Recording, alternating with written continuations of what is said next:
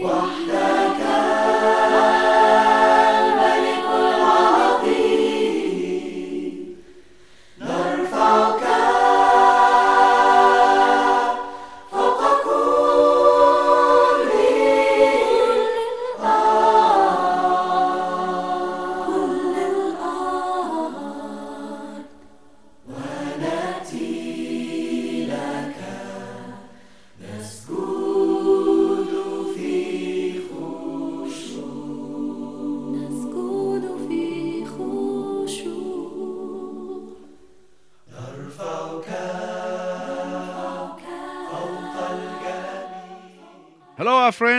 مرحبا بكم أيها الأصدقاء المستمعون We are glad you joined us today. يسعدنا أنكم عدتم للإصغاء إلينا اليوم It is always a delight to know that you are following this series of messages. يسعدنا كثيرا أن نعرف أنكم تتابعون هذه السلسلة من الرسائل But if you are joining this broadcast for the first time, لكن إذا كنت تنصت إلى هذا البرنامج للمرة الأولى we are in a series of messages on 1 Peter called Blessed to be a Blessing. فنحن في سلسلة من الرسائل عن رسالة بطرس الرسول الأولى عنوانها نبارك لكي نكون بركة. First, in 1 Peter 1 1 to 12, أولا في رسالة بطرس الأولى الأصحاح الأول من العدد الأول إلى العدد الثاني عشر. Peter taught us how to count our sevenfold blessings. علمنا بطرس كيف نعدد بركاتنا السباعية Secondly,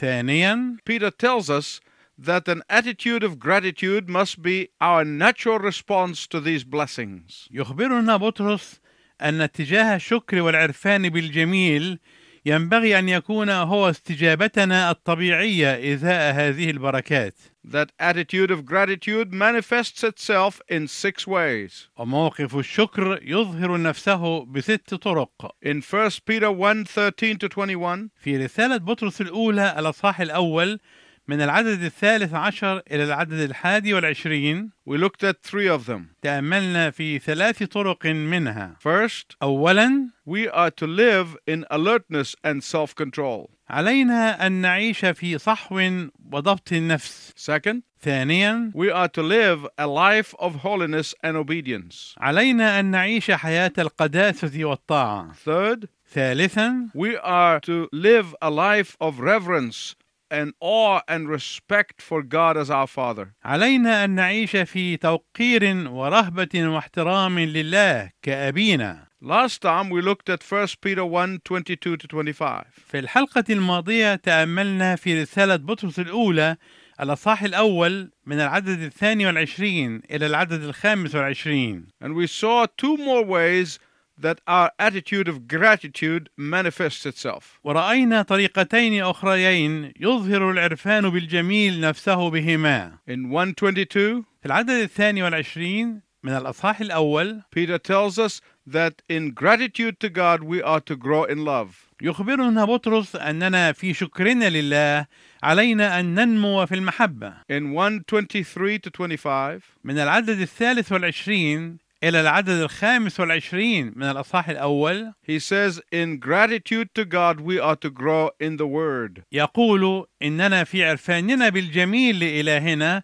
ينبغي أن ننمو في الكلمة Finally, number six is in chapter 2, verses 1 to 3. وسادسا وأخيرا في الأصحاح الثاني من العدد الأول إلى العدد الثالث Here, Peter tells us that in gratitude to God we are to grow up. هنا يخبرنا بطرس أننا في العرفان بالجميل لإلهنا علينا أن ننمو And that's where we'll start today. ومن هنا نبدأ اليوم Let's read verses 1, 2, and 3 of chapter 2. دعنا نقرأ الأعداد الثلاثة الأولى من الأصحاح الثاني فاطرحوا كل خبث وكل مكر والرياء والحسد وكل مذمة وكأطفال مولودين الآن اشتهوا اللبن العقلي العديم الغش لكي تنمو به إن كنتم قد ذقتم أن الرب صالح How many times have you heard the phrase, oh, just grow up?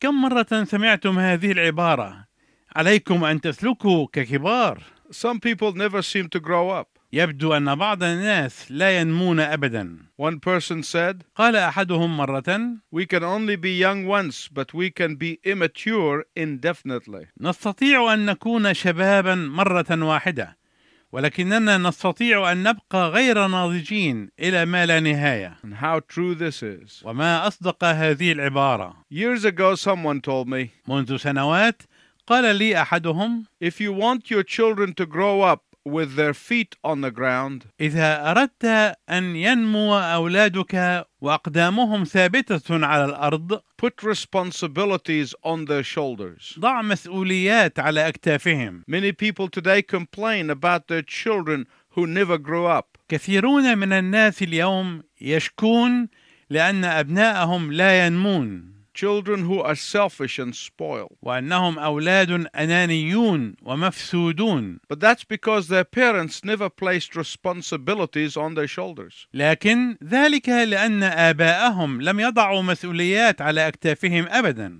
Children who are always focusing on themselves and their own needs. الأولاد الذين يركزون انتباههم دائما على ذواتهم وعلى احتياجاتهم الشخصية will grow up to be immature adults. سيكبرون ليصبحوا بالغين غير ناضجين Why? لماذا؟ Because they have never had responsibilities on their shoulders. لأنهم لم يحملوا أي مسؤوليات على أكتافهم Responsibilities on their shoulders help them put their feet on the ground. فالمسؤوليات التي توضع على أكتافهم تثبت أقدامهم على الأرض And that's exactly why some believers never grow up in the faith. وهذا هو بالضبط نفس السبب الذي يجعل بعض المؤمنين لا ينمون في إيمانهم أبدا They have been Christians for 5, 10, or even 20 years. لقد ظلوا مسيحيين لمدة خمس سنوات أو عشر سنوات أو ربما عشرين سنة Yet they remain immature in their faith.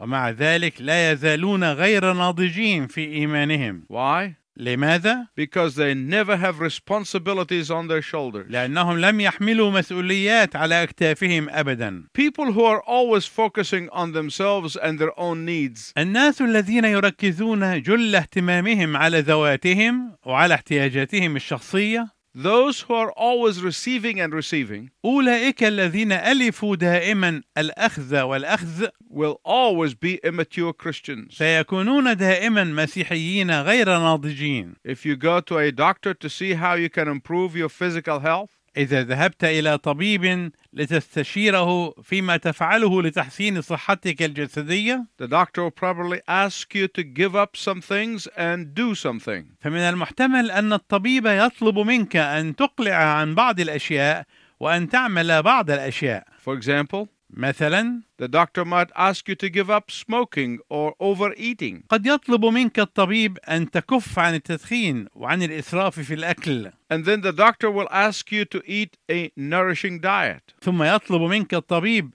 أن تتبع نظاما معينا في الغذاء or get some exercise وأن تمارس بعض التمرينات الرياضية and get a good night's rest. وأن تستريح راحة طيبة في الليل And that's what the Apostle Peter is saying here. وذلك ما يقوله الرسول بطرس هنا He is saying that for your spiritual health, هو يقول إنه لأجل صحتك الروحية you need to do the same thing. تحتاج أن تعمل نفس الأشياء First, you need to give up some things, أولا ينبغي عليك أن تكف عن بعض الأشياء and then you need to work out in spiritual gym every day. ثم تحتاج أن تتدرب في ميدان النشاط الروحي كل يوم Peter does not ask us to try to resist these things. بطرس لا يطلب منا أن نقاوم هذه الأشياء Peter does not ask us to try to fight these things. بطرس لا يطلب منا أن نحاول مقاومة هذه الأشياء No. لا Why? لماذا؟ Because that's what happens to many believers. لأن هذا ما يحدث للمؤمنين كثيرين Some Christians are trying to resist and are trying to fight, يحاول بعض المسيحيين أن يقاوموا وأن يحاربوا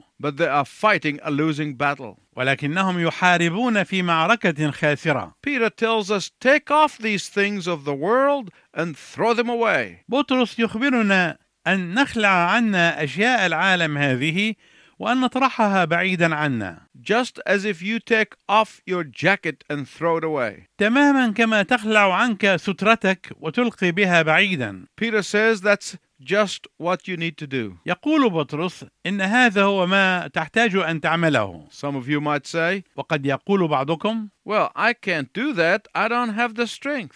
أنا لا أستطيع أن أفعل ذلك ليس في قدرة على ذلك Of course you don't have the strength. طبعا ليس لديك القدرة على ذلك That is why you need to rely on God's strength. ولهذا السبب أنت تحتاج إلى أن تعتمد على قدرة الله With God's strength, you can do all things. بقوة الله أنت تستطيع أن تعمل كل الأشياء And you must throw away these things in order to grow up as a believer. وأنت ينبغي أن تلقي هذه الأشياء بعيدا عنك لكي تنمو كمؤمن Peter is telling us that for spiritual growth and health, يخبرنا بطرس أنه من أجل النمو الروحي والصحة الروحية you must do the same thing as the doctors tell you. ينبغي أن تعمل نفس الأشياء التي يطلبها منك الأطباء. First, you need to give up some things, أولا أنت تحتاج أن تكف عن عمل بعض الأشياء. Then you need to exercise every day. ثم تحتاج إلى التدريب اليومي. He says, get rid of them, يقول بطرس تخلص منها وتحرر منها. Take them off. اطرحها عنك. What are they? ما هي هذه الأشياء Look in 1 Peter chapter 2 verse 1. تأمل العدد الأول من الأصحاح الثاني من رسالة بطرس الأولى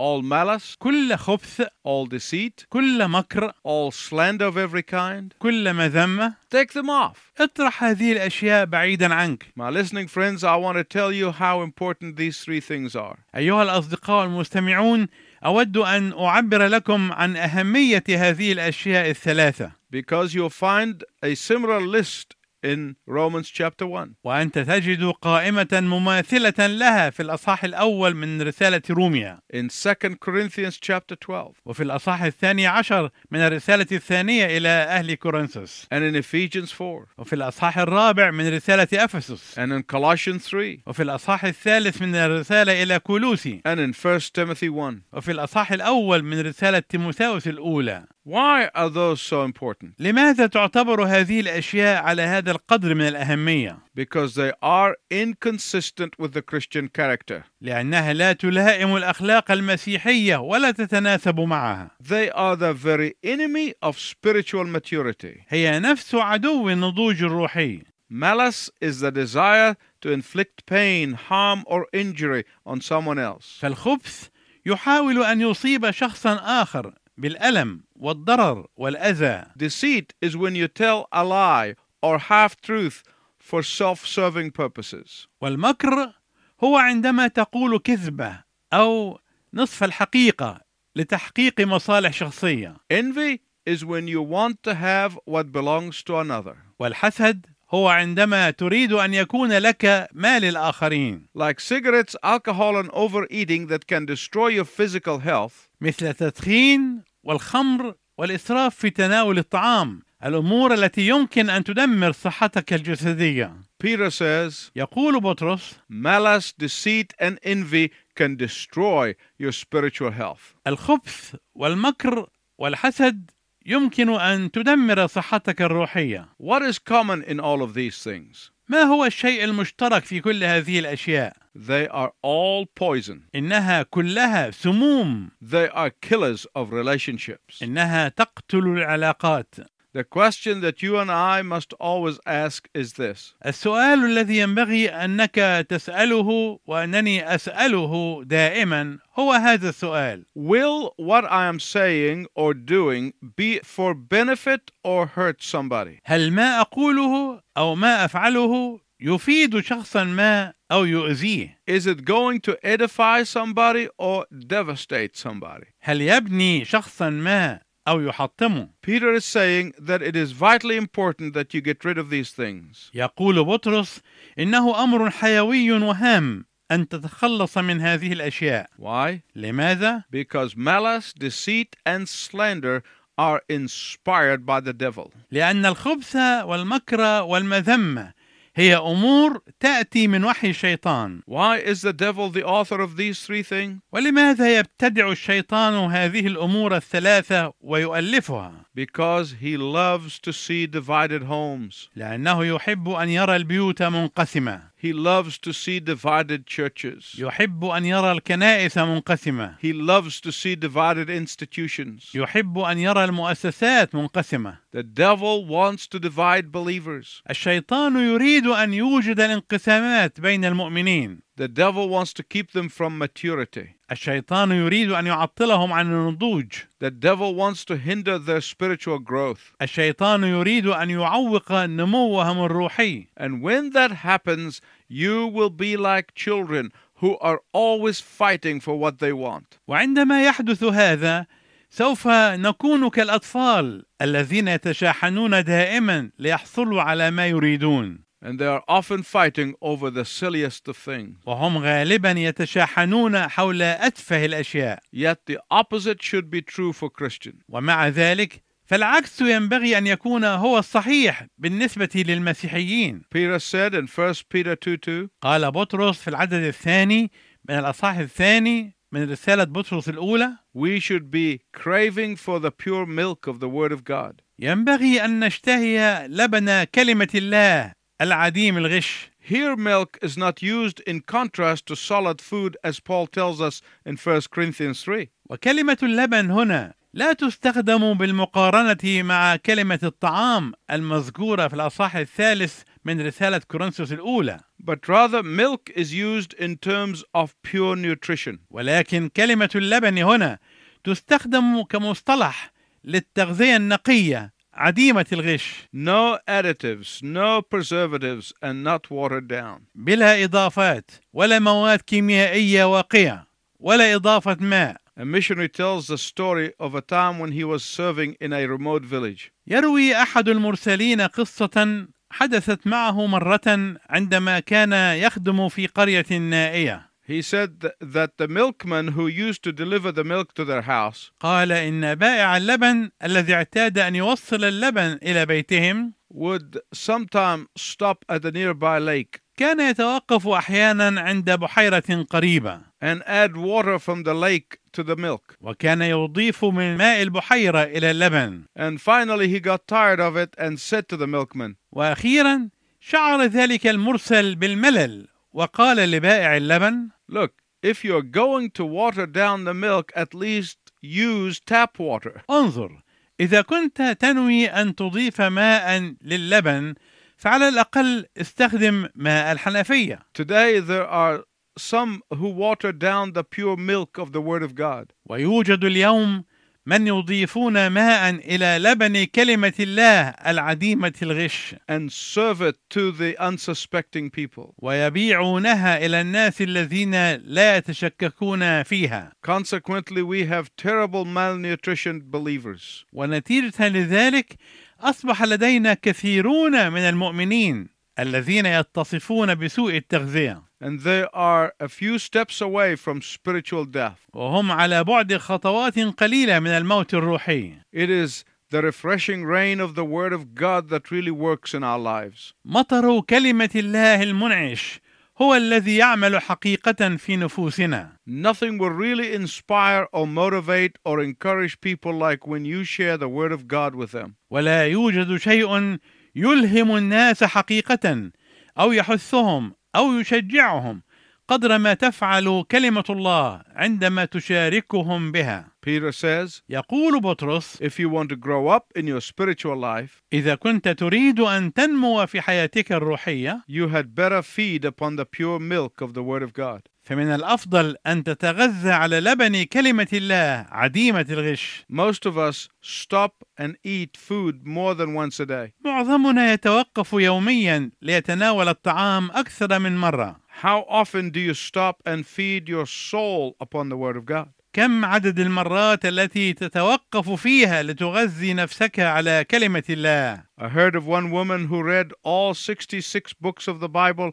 143 times. سمعت عن امرأة قرأت الستة وستين سفرا في الكتاب المقدس مائة وثلاثة وأربعين مرة And at the age of 85, this woman was meditating on the Word of God. وعندما بلغت من العمر الخامسة وثمانين كانت هذه المرأة لا تزال تتأمل في كلمة الله by reading through the entire Bible at least four times a year. بقراءة الكتاب المقدس كله أربع مرات في السنة على الأقل Now, with this kind of example in mind, think about this question ضع هذا النموذج في ذهنك ثم فكر في هذا السؤال How much time do you spend thoughtfully reading the Word of God? كم من الوقت تقضي في قراءة كلمة الله بتفكير وترو وتأمل If you find the reading of the Word of God to be a drag or a drudgery, إذا كنت تجد أن قراءة كلمة الله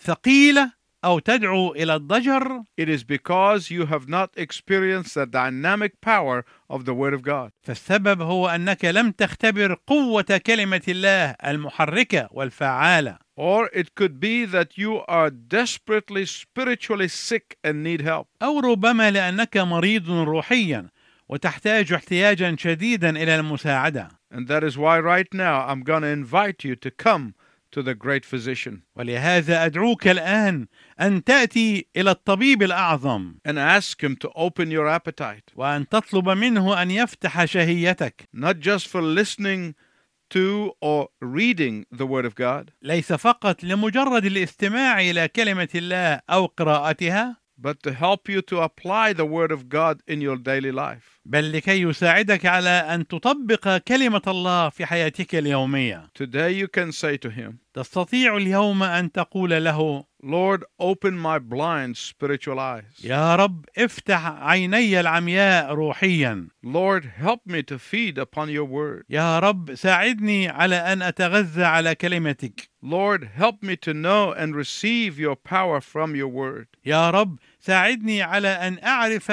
وأن أقبل قوتك من كلمتك And remember that God promised to answer your prayers وتذكر أن الله قد وعد أن يستجيب لصلواتك Because you are praying according to his will. لأنك هنا تصلي طبقا لمشيئته Until next time, I wish you God's richest blessing. وإلى أن نلتقي معا في المرة القادمة أرجو لك بركات الله الوفيرة في وقت ضعفي أراك تشفي من سقطتي وعند ضيقي تبقى صديقي وسلوتي. في وقت ضعفي أراك تشفي من سقطتي. وعند ضيقي تبقى صديقي وسلوتي. إلي تدنو إليك أرجو مسلما لست لذاتي وشهواتي بل ها حياتي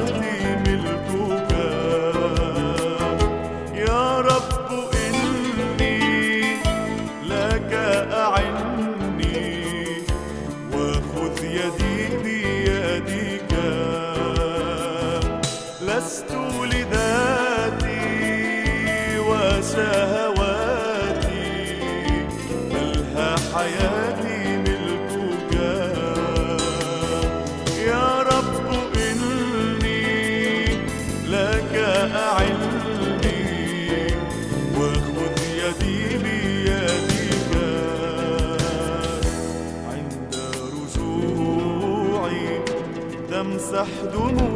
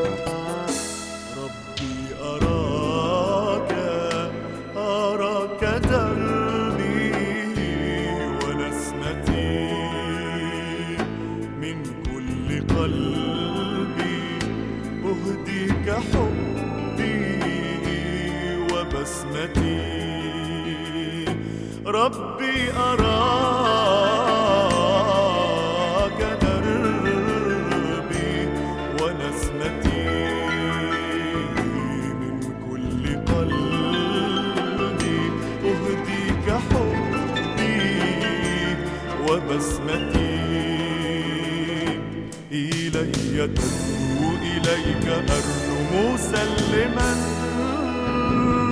لست لذاتي. وشهواتي.